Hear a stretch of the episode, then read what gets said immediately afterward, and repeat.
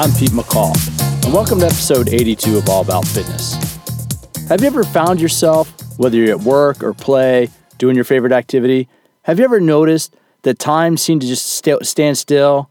That you got so focused on what you were doing that you didn't pay attention to anything else around you. You're literally shutting everything else out to focus on the here and the now. Well, that's one of the descriptors of the flow state. My guest today on All About Fitness is Jamie Wheal, the executive director of the Flow Genome Project. A few episodes ago, I interviewed Dr. Mihaly Csikszentmihalyi, the professor and researcher who originally identified the flow state and described what it means and how it can enhance human performance. Well, my guest today, Jamie Wheal, has been a part of the Flow Genome Project to really hack into understanding the flow state. His specialty is understanding how we can use different variables to achieve a flow state so we can become more productive at work and at life. On this episode of All About Fitness, Jamie and I discuss what the flow state is, and he goes into detail on how you can do various things or take various steps to achieve more flow in your life. So, after a brief word from the sponsors of All About Fitness, it's an honor to sit down and have a discussion with Jamie Wheal, the Executive Director of the Flow Genome Project.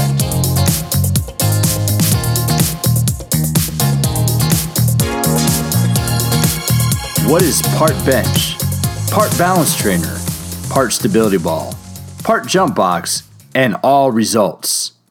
The TerraCore by Vicore Fitness, specially designed to help enhance balance, strength, agility, and metabolic conditioning. The TerraCore is quickly becoming the go to piece of workout equipment used by fitness professionals around the world. Whether you're training to earn that eight figure contract or just trying to get in better shape, the TerraCore will help you achieve results you never thought possible. TerraCore by Vicore Fitness, the shape of things to come. Go to www.vicorefitness.com and use code AAF, that's all about fitness, AAF, to save 20% on the purchase of a TerraCore.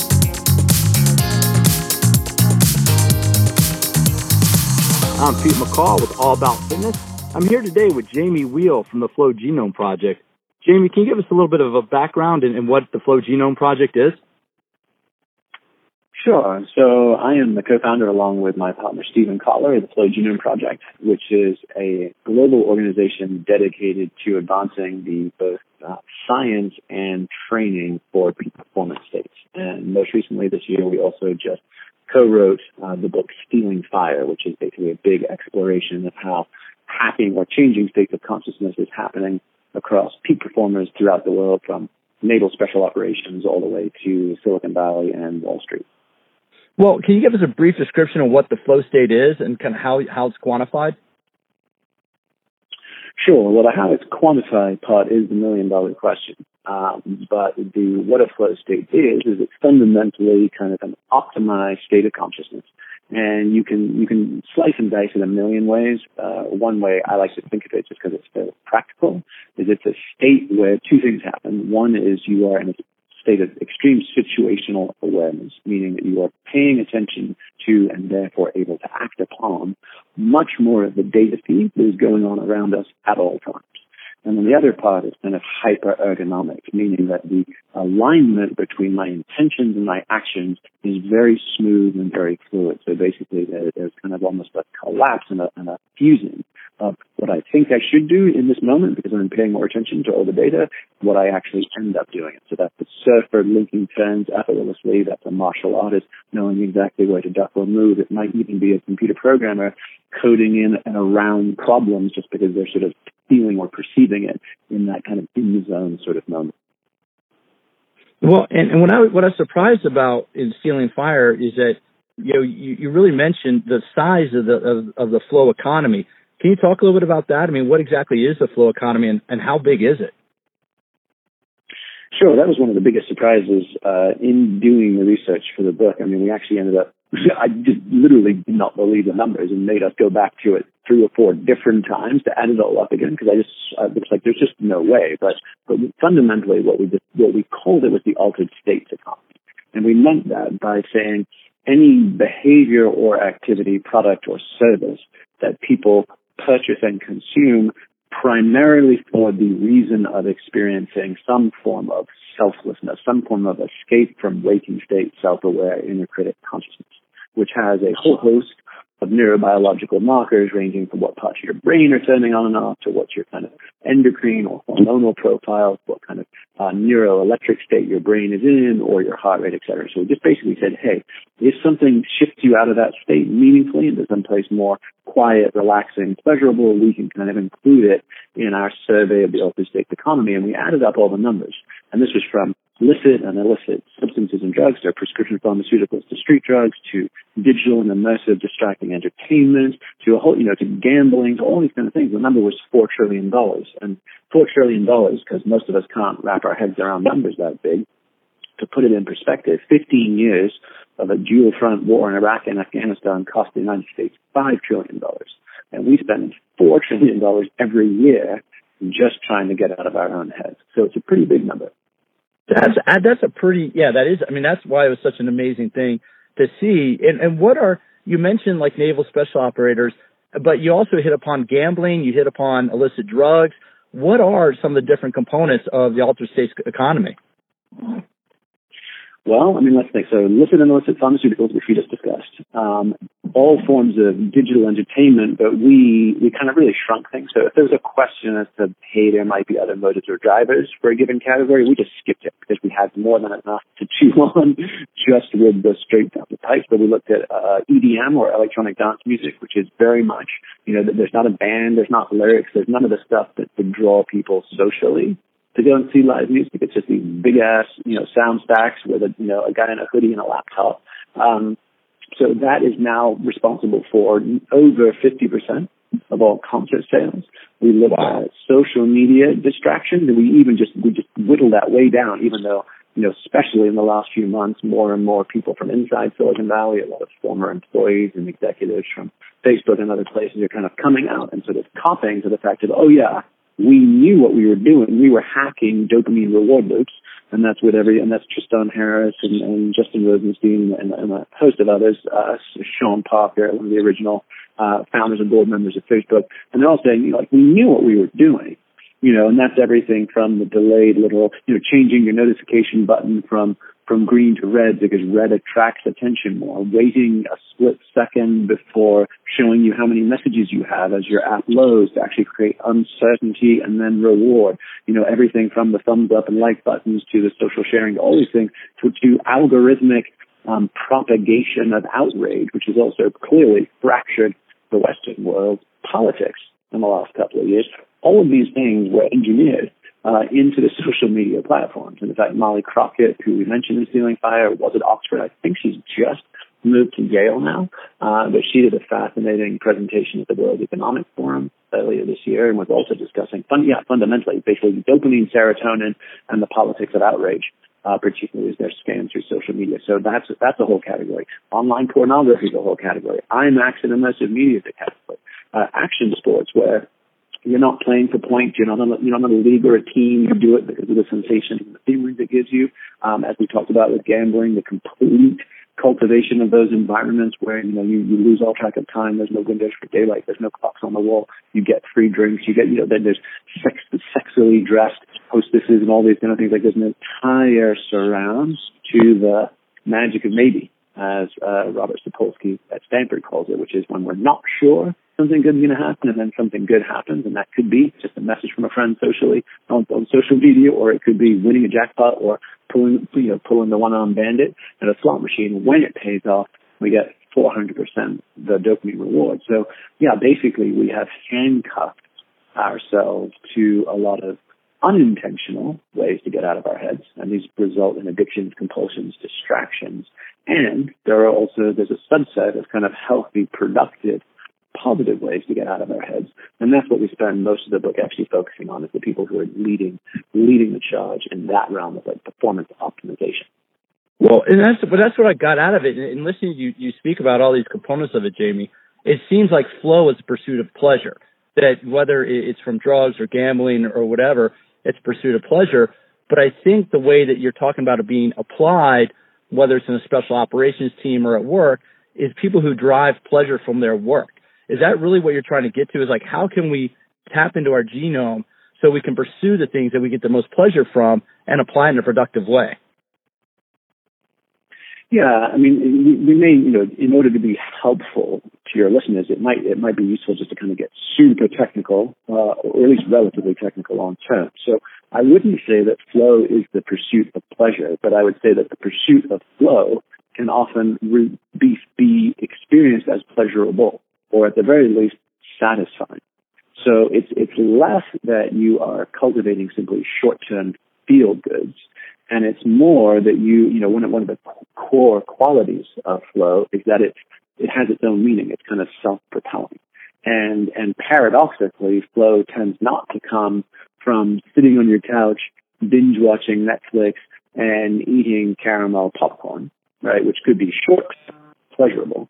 Um, it actually typically comes when we are pushing ourselves beyond our immediate known limits, um, stretching but not snapping, and actually experiencing a moment of level up and greater competency, greater mastery, greater focus and attention on the task at hand. And it's that I'm doing something hard and everything clicks into place and now I feel highly capable. That's the, that's the kind of pleasure or, you know, that we're talking about versus just kind of immediate gratification. Well, and, and that's a, no, I, I, I appreciate you're doing that because that's a very, very important, um, a very important, uh, kind of way to discern it because I do think that because a lot of the time, a lot of the examples you use are extreme athletes, and when I think of an extreme athlete like a surfer or a motorcyclist, I think of somebody who gets pleasure from that activity. And so, is that really you know, in order to to achieve a flow state, do we have to be doing something that that we are really that we enjoy? Does it to be something that that challenges us? Hmm. Well, no, I mean, and to be clear, like, um, you know, when we talk about a lot of those extreme athletes, A, that's a, a subset. Uh, there are, there's all kinds of creative artists, movement, music, uh, any kind of contemplative practice. I mean, 48% of the folks that we've surveyed, and I think we're now approaching 100,000 folks that have taken our flow profile, uh, which is free and online if you want to check it out at, at Flow Genome Project on our website. But out of 100,000 people, close to 50,000 people uh, have tested as deep thinkers, which means these are the folks, that are playing Minecraft or coding computers or you know, or, you know collecting things on a Pinterest board or doing something you know in the world like gardening or or bird watching or something where they are not aggro, not adrenaline junkies as, as the you know expression goes, um, and they're actually more kind of inward and solitary, contemplative. So there's that side of it. And then to your point about, you know, is it just the action sports really enjoy what they're doing? The interesting thing is that, you know, many of those athletes, whether it's surfers or mountaineers or skiers or any of these kind of things, um, actually experience uh, all kinds of suffering. You know, there's there was a great bumper sticker I remember seeing from the Seattle Mountaineers, which is one of the older mountaineering clubs in North America, and it says, "Your worst nightmare is my vacation. and and that sense of, you know, like surfers getting into cold wetsuits, going into like foggy, sharky water off the coast of California, busting ass up a big mountain where your lungs are searing and, you know, every fiber in your body is exhausted. You know, all of these things, downhill mountain bikers breaking bones, you know, every season. Like there's actually a lot of suffering that can go into those moments. And I think it actually speaks to how persuasive and powerful they are that people just keep coming back. And and why does that make us? I mean, you're looking at this from a, a point of trying to be more productive in, in life. How does it apply to work? Why are so many businesses? Because your work references McKinsey, which is one of the the largest, you know, most well-respected consulting groups. Why is this work so important to business productivity if if achieving a flow state is something that can be extremely challenging?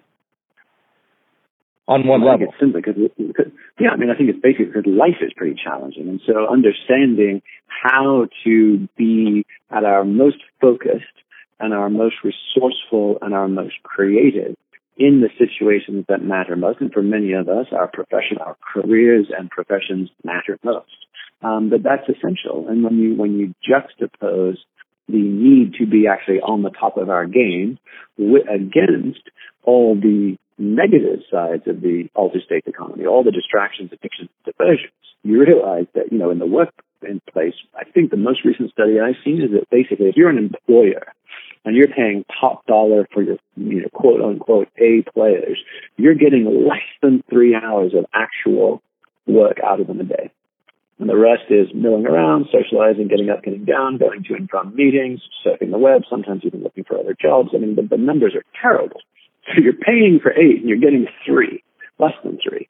And on top of that, you know, most of the most of the challenges, challenges and opportunities, aka where there's high margin and real potential profitability and growth for a company, come from solving hard problems no one else has solved yet, better, faster, and cheaper.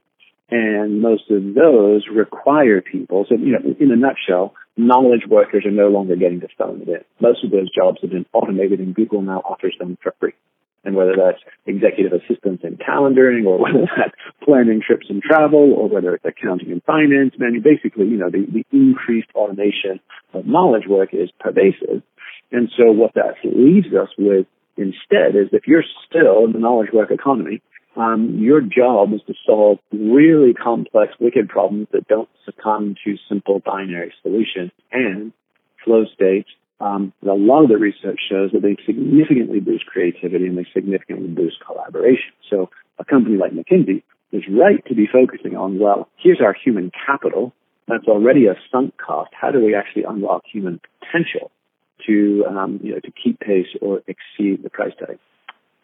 And, and does that explain why there's been such a link the last few years between the Silicon Valley area and, um, you know, in Burning Man? And not just a geographic link because it's a few hundred miles east, but just because, you know, going to Burning Man is one way to, is a different way to hacking the flow, you know, because that's why I thought one of the interesting insights in Stealing Fire was the connection between the Silicon Valley community and the Burning Man experience. Yeah, I mean, you know, gosh, that, that's that's an interesting one. I'm actually about to write a foreword for a new uh, sort of coffee table uh, photography book about Burning Man. So I've just been kind of thinking, even like this morning, about okay, what is it that I'd like to say about this sort of unique and fairly quirky event? So for starters, I mean, the culture of Silicon Valley is inseparable from the culture of Burning Man. It's not like they just decided to take a field trip to that thing and said, oh, wow. Um, they have co-evolved over the last few decades. And prior to that, um, Silicon Valley emerged out of the countercultural 60s and psychedelic culture. And so hmm. there has forever been this relationship between West Coast tech uh, and, and emergent thinking and thinking at scale. I mean, all the cliches, thinking at scale, thinking disruptively, blah, blah, blah, um, with basically getting out of routine patterns of ideation and preconception and just taking quantum leaps in a, in a tangential direction and saying, well, what about that? And, you know, that's how Elon Musk has done his level damage to kind of reinvent five industries from scratch. He says, okay, let's scrap all preconceptions and let's start with physics. And those kinds of, that kind of mentality, um, very much is is is sort of boosted and even modeled and showcased at a place like Burning Man, where you have these ridiculous giant art installations out in the middle of a pool table flat white desert that effectively serves like nature's gallery. And there's no social reference points and they mash up mythic things like Anubis, you know, an Egyptian god, you know, as a, as a 40 foot high coyote or something, or pop culture and references to NASA or the Flintstones or something crazy and futuristic. And, and it literally, like, the art is all basically interactive and psychoactive and is designed to basically create a pattern interrupt around all preconceptions. Combine that with light, music, psychedelic substances, costumes, you know, like basically avatar-based names. I mean, people, depending on how far into it they choose to go, you can even, you know, you literally leave your your entire identity at the door and show up as a participant in some kind of interactive archetypal theater, which stretched over a week can do an awful lot to knock down the boundaries of your preconceptions. Or like, this is the app we're building back in the office. So, in, in understanding that, and I think I'll come back to in a second because I think that's such a, a very unique and in-depth description of, of the Burning Man experience, Jamie. And I've never experienced it, but I, I have a couple friends who go regularly and consider themselves pretty consistent burners. But I want to come back to this idea of flow because, in essence, and we haven't really discussed this. In essence, getting into flow is getting out of self. Is that one way to look at it? Or getting, if I'm in a flow state, I'm not focused on what I'm doing as a physical being.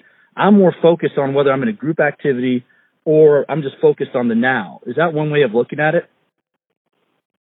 Yeah, and I think you just teed on two things. One is uh, we, we use the acronym STIR to not just describe the qualities of flow, but the qualities of all high performing non ordinary states. So it stands for selflessness. So you really do lose that self awareness. You get absorbed in it. You don't have the self judgment or second guessing. Timelessness. You're not you're not thinking about the past or the future. You're completely focused on the moment at hand. And then the effortlessness, which is just the there's nothing else I'd rather be doing, and this experience seems to be kind of leading me versus me trying to control or drive it. And then the final bit, and this kind of loops back to uh, your sort of implications to the business world, which is richness. Um, typically, we do sort. Of, it sort of feels like we go from dial-up to fiber optic, and, and it's high bandwidth information, and, and often that will end up being insights, ideas, connections, you know, information becoming inspiration. Um, and quite often that actually shows up in practical and pragmatic ways. And, and that's one thing I like about this concept of flow, especially in some of your descriptions of how the military is using it. Because I've found, and, and I shared with you before we started that, that, that I played rugby, and I've found that oftentimes when we're a team, and we had the saying in the one club I played with, that we would rather lose by five than win by 50. Meaning that when we were challenged, when we had a greater physical challenge, everybody worked together. It, it just happened. You know, that's why when reading this was so, it was so resonating is that is, is that what you've noticed? Is is that team building or that team philosophy? Is that kind of a very important? How does flow work with team? I guess would be the question. Well, I mean, the short answer is incredibly well. You know, and so like that's why that's why people run away and join the circus or the rock and roll band. I mean, that notion of like there is a thing that we can do together that none of us are are 100% responsible for alone, and then that extra thing happens. Um, is is you know it's like crack. And uh, Keith Sawyer at University of North Carolina has actually confirmed that. Basically, if you're in a flow state by yourself, you kind of get 100 points of flow. If you're in flow state in what you would call sort of parallel play with someone, meaning we're both surfing or we're both kind of just standing in a crowd dancing to it, dancing at a concert, or you know we're both sitting beside each other computer coding, then you get 200 points because it's that much more fun to share. But if you're doing it in a way that is dynamic and intersubjective, meaning we're on a basketball team or we're in a jazz band, like what you do is interdependent on what I do and vice versa, then it's 300% as pleasurable and rewarding.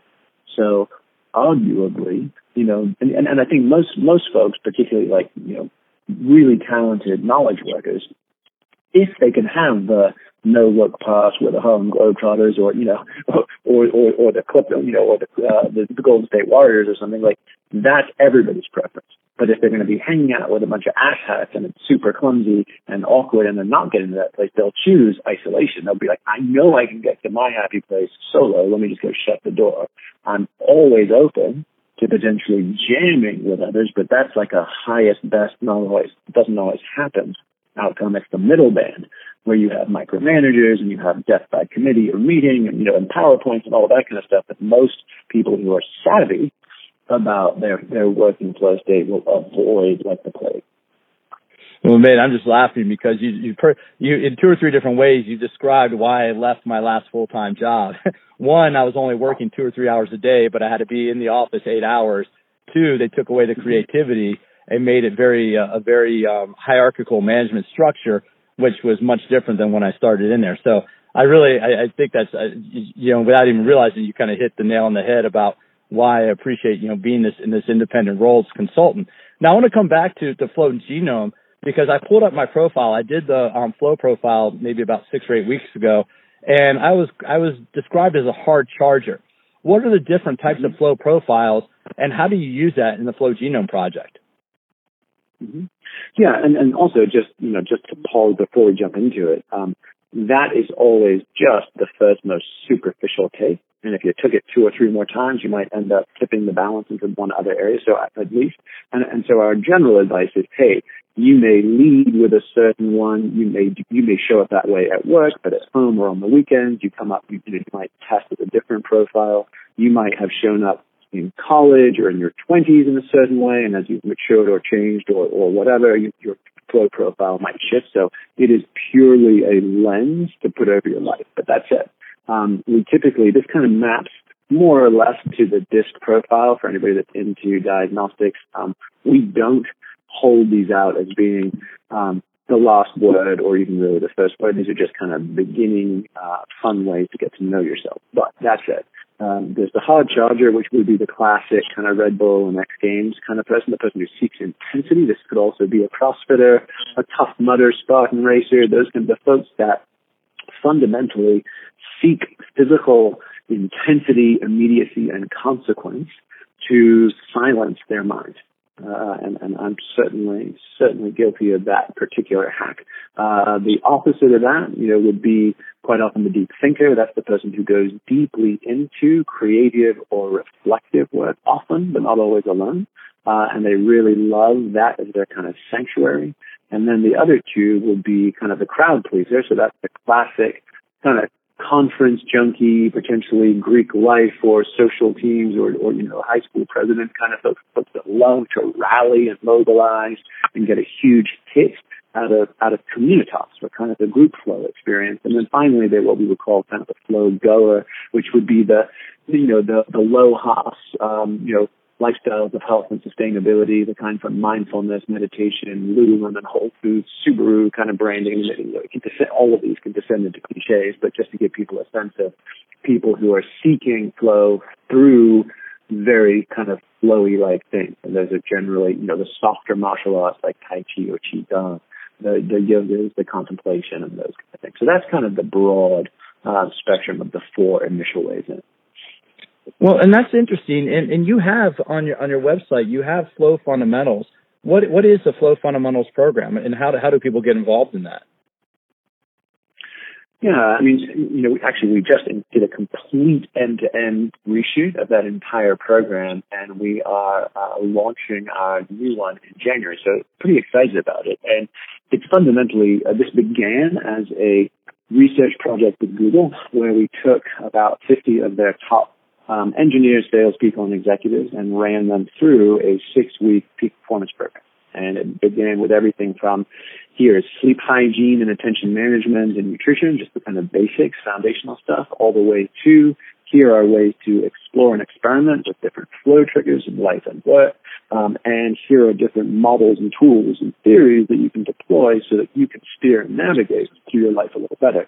And over the years, this is now our 3.0 release, we basically just continue to look for A, user feedback. So how did this land to you? What was useful? What wasn't? But also really just looking for the breakdown in making and keeping habits and practices. So that's why it's, it's all app based. We use heart rate variability. We're even just launching for this new version a uh, flow, true flow genome. So we're going to be doing 16 genetic tests um, on the, the, the DNA markers that most correlate with flow states, so we can lay that over the flow profile as well. So it's really, you know, for an hour a day of investment, which is 4% of our days, um, the returns have been between 75 and 85% increase in flow for, for users. So we're, we're, we're super excited about that. And that is fundamentally, literally, the, the entry point uh, to being able to train more seriously in some of our more in-depth live programs and adventure training. Well, no, and I've been I've been considering doing it, and uh, it wasn't a reason why I contacted you for the podcast, but I wanted to I definitely think that's an int- intriguing thing because since reading, um, you know, reading your books, uh, specifically Stealing Fire, I've been doing a lot more mountain biking and have been using hmm. that to kind of in the morning to help get into to kind of get into that because I've been working on a couple writing projects. How can how can people use exercise and what type of exercise should people do if they want to kind of push themselves or kind of guide? And, and I know it's individual with the different types, but what kind of exercise would kind of lead somebody towards you know achieving or working towards a flow state? Mm-hmm. Well, that's a great question. I mean, I mean, fundamentally, whatever works for you. Like the best exercise, the best any of these things are the ones you keep doing. So, so you know, first of all, let's just start with that. Um, the next level is um, there is, I mean, exercise. There, there's actually a technical term which is exercise-induced transient hypofrontality, which just means that when we move our bodies for a sustained periods, you actually do have that prefrontal cortex, um, that, that sort of frontal part of our brain, the most recent complicated part, the part that usually contains our inner narrative, self-awareness, that will often shut off. And for anybody that a runner, and anybody that's a biker, anybody you know anybody that's into your workout already, you probably know exactly that. It's probably what gets you off you know off the couch most days to do it. So there are three typical ways that movement can result in uh, getting us close to, if not into, a full-fledged flow state, and that's basically intensity, duration, and repetition. And the more of those you can combine, the better. Um, but not, you know, typically if, you're, if you've got two out of those three, you're probably, you know, you're, you're probably on the something. So intensity can be something like, hey, I'm about to ski a no fall line on my skis, or I'm about to jump something on a bicycle or drop into a big wave. There's 100% focus, immediate consequences. That's what's doing, right? Um, it's going to hurt if I'm not, if I don't nail this. Then there's duration, which would be more like distance running, road biking, those kind of things where it may not be like flipping a light switch, but after an hour, after two hours, after 10 hours, if you're into ultra endurance kind of stuff, I'm in a very non-ordinary state. And quite often, um, it's, I'm clearly not, not rehashing my taxes or the conversations with my boss from last week. So we just kind of basically just grind it out of ourselves. And then the other is sort of repetition. And repetition can come from things that we wouldn't even consider you know, athletics or, or quote unquote working out. It could be gardening, right? It could be the repeat, the repetitive act of like sticking in the trowel, taking out a scoop, putting in a seed. It could be throwing pots, like on a, on a potter's wheel. It could be weaving. It could be anything. It could even involve, you know, online activities if you were really kind of getting into it. But like fundamentally, like fine motor, eye tracking, repetition, those kinds of things. And that too can get you into a non-ordinary or flow state. And, and, and, the, and the traditional parallels, if you think about like Tibetan pujas, you know, like they would do the whole or prostrations, right? So they would get up, they would kneel, they would do a series of kind of kneeling and extending and then coming back, get up, take a step, do the same thing. People would do this, you know, they literally have like tires on their knees and hands and wear gloves because they were repeating it like literally like a million times. They'd go around an entire mountain that way, or make a pilgrimage to a holy site, or Catholic um, peasants in Europe or Mexico who they would repeat Hail Marys full of grace. They'd go around their rosary, and there'd be a repetition of language. There'd be a get up, kneel down, sit, stand, all these kind of constant loops of motion, and those two can do. So fundamentally, movement of any kind, whether or not it includes spandex, and you know, and, and high tech equipment, and the idea of intensity. So it's immediate consequence driving our focus into the present, and typically gravity also shows up in those kind of situations. Um, duration, just just doing whatever you're doing for a really long time until everything else is fatigued and gives way, uh, or repetition, a way to kind of almost auto hypnotize ourselves into a non-ordinary state. Well, I, if you could see me right now, Jamie, and we're we're speaking via phone, not via Skype you would see a big, big smile on my face because it's amazing how parallel what you're saying right now about using exercise to achieve flow. You don't realize this, but the last three or four podcasts I've been posting have been from top exercise scientists talking about intensity, talking about duration. You know, Andy Galpin at Cal State Fullerton, you know, works a lot with metabolic conditioning and high intensity training to develop muscle work capacity. Again, not appearance, but performance um, Marty Gibala out of Canada, out of out of uh, McMaster University in Canada, has been researching high intensity interval training not for performance but for health, for working with a sedentary and obese people. So, in a and somebody I interviewed a while ago, um, Carlos Santana, Juan Carlos Santana, trains a lot of MMA fighters, and he talks about the meditative state that some MMA fighters get into when they're prepping because he pushes them really hard. He wants to train them how to kind of get out of body so they can sustain the, the, the uncomfortableness and pain that happens during an MMA match. So this is really, I mean, that's why I find this so fascinating because flow, in my opinion, is where we're going in exercise and fitness. Is that why that you, you're creating the Flow Dojo? And what is and what is the Flow Dojo experience? How could people kind of tap into that? Yeah, well, I mean, you know, a gratifying to hear that that's resonant because that just those three categories were literally off the top of my head based on our own experience. I'm like, hmm, how is it that people do that in their bodies? So uh, yeah, so so just nice to hear that that lands.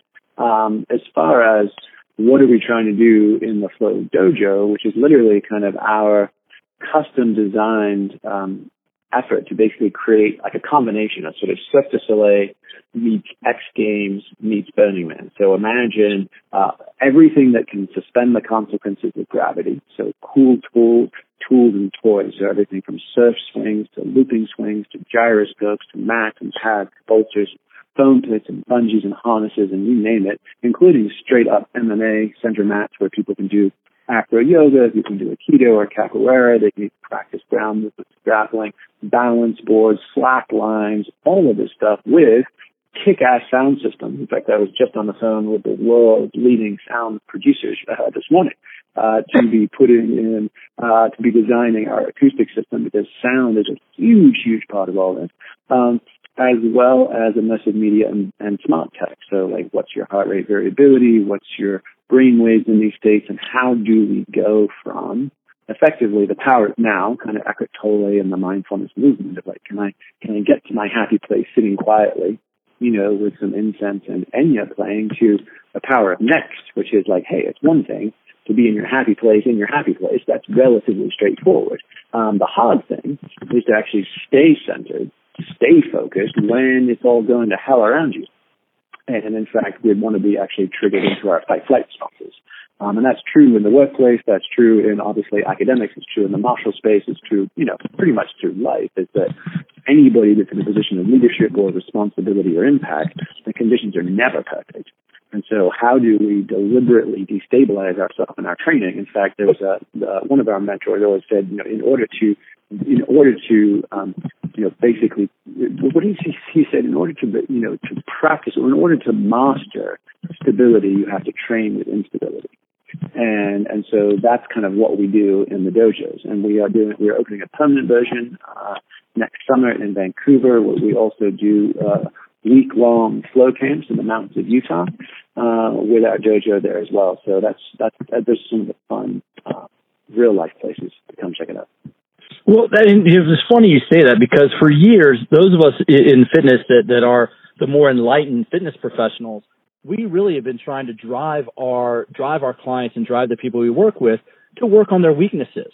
You know, because working on your strengths isn't where I mean, yeah, okay, they're your strengths, but you know, we need to work on stability, we need to work on balance, we need to work on movement control, which a lot of people lack. And from reading, you know, from what I little I understand about flow, that training people how to do the stuff that makes them uncomfortable is one way to get into kind of one way to kind of achieve that flow state. Is that is that just kind of a, a rough way to look at it? Or one way to look at it? Yeah, I mean, there's so many things, right? I mean, yeah. the biggest thing that we would say on that frame is just to say, hey, we we are huge advocates of embodied cognition, which is just once again separating fitness out of the kind of ghetto of cosmetics and aesthetics. You know, like just how do I look? Um, into into more like athletics and kinesthetics. What can I actually do? And not even what can I do in the sense of I can put up 185 pounds or I can do this many squats or reps or that kind of thing, which is just kind of arbitrary. But what can I do as a human being? And so when we reconceive that, hey, how we move our bodies and brains directly affects and informs our minds and hearts, that's why we're doing it. We're doing it, and, and you then go take a step further and you're like, okay, we are only as conscious as our movement patterns. So if I'm just putting up plates or if I'm just working out on a universal machine and everything is linear and everything's controlled and everything is, is, you know, fundamentally symmetrical to a fault and I'm not working with any dynamic instability, I'm not working with rotation or multiple planes of motion, I'm not connecting breath with output, I'm not doing any of that kind of stuff, then I am only so intelligent from an embodied cognitive point of view, which is good news, bad news. Bad news is that's the norm. Good news is tons of upside as soon as we realize, oh, what does it mean to really focus on respiration? What does it re- mean to really focus on eye hand coordination, eye foot coordination, visual acuity, spinal mobility, uh, proprioception, where my limbs are in space, um, polyaxial intelligence, meaning can I roll, can I do handstands, can I be upside down, can I be in multiple planes without losing my bearings? So our sense is to take it from, uh, you know, cosmetic fitness to functional fitness and functional, you know, well beyond like what TRX is talking about, functional in the sense of like actual embodied human beings doing stuff. And can we train those capabilities and capacities too? Well, and that's, that's so refreshing to hear you say that, Jamie. I'm going to send you uh, a couple of videos what some of my colleagues are doing up in the LA area, and they've been doing it for a few years, and they've been calling it movement flow. I don't know if you've been um, introduced to the guys at, at Genesis at Project Genesis, but what Steve, uh, what um, what Trevor and uh, yeah Steve have been doing is they've been doing movement flows with weights that I think you'll find very intriguing because it goes right into right into what you're talking about. It's kind of where, like I said, enlightened trainers have been moving this direction. So that's why it's so fascinating to see what you're working on the flow genome because there's so many parallels that we haven't even tapped into.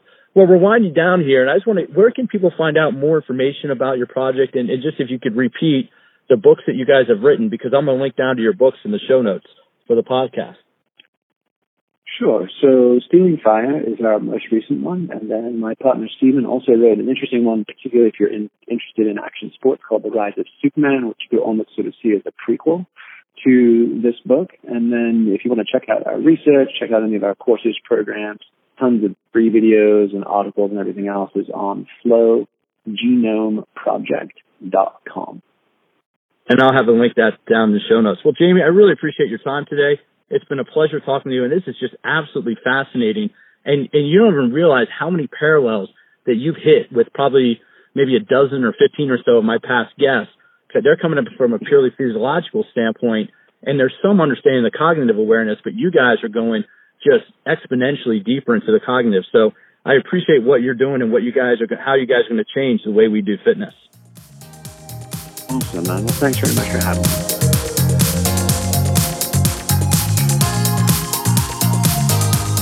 That was an absolutely fascinating conversation. As I do more of these podcasts, I'm trying to reach outside of fitness and exercise to, to talk to people whose work is going to impact how our body responds to exercise. And what really what's really intriguing about flow, and again, I have to throw a big shout out to John Wolf at, at Onnit. John Wolf is the chief fitness officer of Onnit. I interviewed him a number of episodes ago. And John is the one who really who first, you know, described flow to me and from our conversation, I read Rise of Superman, and from that I read Stealing Fire, and then that got me down the path to uh, to Mihaly Csikszentmihalyi and his books and work and research on flow. And it's really interesting to see how this is coming together. As you heard me mention to to Jamie, some of my recent guests, you know, researchers in the areas of exercise physiology, we've been talking about high intensity training. We've been talking about movement. You know, Gary Gray and Gray Cook are movement experts. You know, and, and here's Jamie talking about using movement to hack into flow. Well, Gary, Gary Gray has been teaching the movement matrix for 30 years. Movement matrix meaning we move in the sagittal, frontal, and transverse planes. You know, and Gary didn't realize, I mean, Gary will talk about the spirituality and how having a, a better body will lead to a better spirit and a better mind. But that directly correlates with what Jamie and his partner Steven Kotler are doing the Flow Genome Project. You know, as I mentioned, you know, Marty Gibala is talking about high intensity interval training. You know, high intensity interval training is one way to achieve flow state because if you're pushing yourself really hard, if you're training really hard, you're getting outside your comfort zone. Remember that one thing. Jamie said something very important that we just briefed over quickly. To achieve flow, we need to bend, not break. We need to push ourselves to the limit. We need to do more than we're capable of doing. We need to stretch ourselves a little bit. Bend, not break means doing more than you're capable of. Well, that's what fitness is all about, folks. Fitness is all about being comfortable, being uncomfortable. The only way we can make changes to our body is to work that in an intensity or level that's uncomfortable. You know, whether that's lifting heavier weight, or if you're a weight trainer, maybe that's doing something different like yoga or Pilates. You know, I do some yoga from time to time. I need to do more of it because of how challenging it is to me.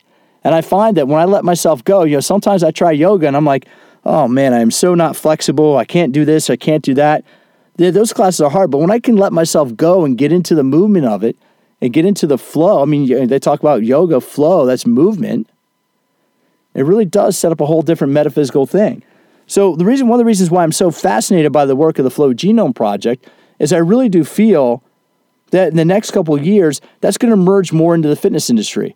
I'm really interested to see what the Flow, jo- Flow Dojo is going to look like you know, once the Flow Dojo gets up and running, I'm gonna definitely make a trip to get up there and maybe do one of those weeks with them to get more into that. You know, as I mentioned, you know, I, I've been, you know, since reading these books, I've been doing a lot more mountain biking. And I found that the mornings I get out and mountain bike or the mornings I, I work out and push myself a little bit harder, I'm much more productive during the day. Yeah, I'm one of these people that will sometimes I'll work out in the evening. A lot of it depends on family schedules and all that stuff. But I found the, the days that I can get up and work out in the morning, I can be more productive throughout the day because I've pushed myself a little bit. I've gotten into that. Whether or not I'm in a flow state, eh, it's hard to really quantify, but I've kind of already knocked one thing out for the day and it helps me be more productive with the rest.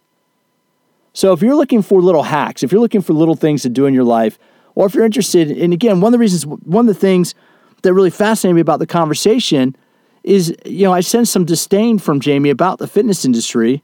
And, and I agree with him 100% because for much of fitness, we're focused on appearance. We're focused on simple what we look in the mirror. And guys, that's bollocks. That's, you know, Jamie's British, so I'll use that term. You know, that's bollocks. That's garbage. Fitness is about achieving your optimal performance potential. Fitness is about feeling great. Fitness is about being productive. You know, that's what hacking into flow is going to allow you to do. You get to a whole different level of performance. You know, one of the reasons why I was so fascinated, you know, Rise, not Rise of Superman, but Stealing Fire, the latest book that, that Jamie did with Steven, what Stealing Fire starts out with is a look at the Burning Man experience. Why do so many people from Silicon Valley go to Burning Man? You heard Jamie talk about it, unleashes creativity. I've never gone. I'm, I haven't been. I do want to go, but one of my friends from college has been, you know, he's been a long time burner, a gentleman by the name of Halcyon. He'll be a future guest on here. But I've followed him over the years on social media and in his blogs, so I've seen his experience with Burning Man. I have a little bit of understanding of what it means. And what you're doing when you do that type of work, whether you're playing in a team, whether you're pushing yourself, is you're getting outside of yourself. If you're in an experience like a dance club or Burning Man where there's so many things going on, you're not focused on you. You're focused on the experience. If you're playing a team sport, if you're in flow with the other members of your team, you're not focused on what you're doing. You're focused on working together as a team. You're focused on working as one unit. I have no idea what it takes to be a special operator in the military. I have no idea. But from reading, you know, reading Stealing Fire, you get a better idea that what they're looking for are people who can get outside their sense of self and become a member of the team. Because if you're in a military environment, especially a special operating environment, I can only imagine that your individual self doesn't matter. Your ego needs to go out the door. You need to be a part of that unit, and that unit needs to work as one individual or one system. You know, and they, they, they talk about that, they, they write about that in Stealing Fire. So the point is, I really think we're going to see a lot more. We're going to see much more about flow states. We're really starting to really tap into this potential. We really are. You know, we're just starting to get into it. So if you really want to look for that next wave of fitness, if you really want to start looking at fitness, get outside of what your physical being looks like and start looking at fitness as a potential to enhance your psyche, to release yourself from your physical self. Challenge yourself to do something different. Challenge yourself to do something hard. Pick up a hobby that's going to challenge you. You after this conversation, I need to go research Aikido. I've always wanted to take Aikido, and I need to get back to doing yoga because those are two things going to push me a little bit. Get outside of that comfort zone. You need to bend, not break. And fitness gives you the opportunity to do that. So thanks for stopping in all about fitness today. If you have any questions, any comment, any feedback, or if you have any guest ideas for me, please shoot them to me, pete at petemccallfitness.com. Again, my email is pete at petemccallfitness.com. I put out, I do a lot of blogging for a couple different organizations. I have my own blog at petemccallfitness.com. But if you want to follow my blogs, follow what I'm doing, my social media, Twitter is Pete MC underscore fitness, and my Instagram handle is Pete McCall underscore fitness. I'm gonna have all the links to uh, Jamie and Steven Kotler's works down below. The links to the Flow Genome Project will definitely be below, and the links to the books they've written. You know, Steven, uh, uh, Jamie, and Steven wrote Stealing Fire, and Steven Kotler wrote Rise of Superman. And if you're really looking for a way to use exercise to give yourself a different experience, I really strongly recommend to check out what they're doing and the work that they're doing because it really will make a difference in your life and how you approach exercise. Thanks for stopping by All About Fitness, and I look forward to having you tune in to catch future episodes.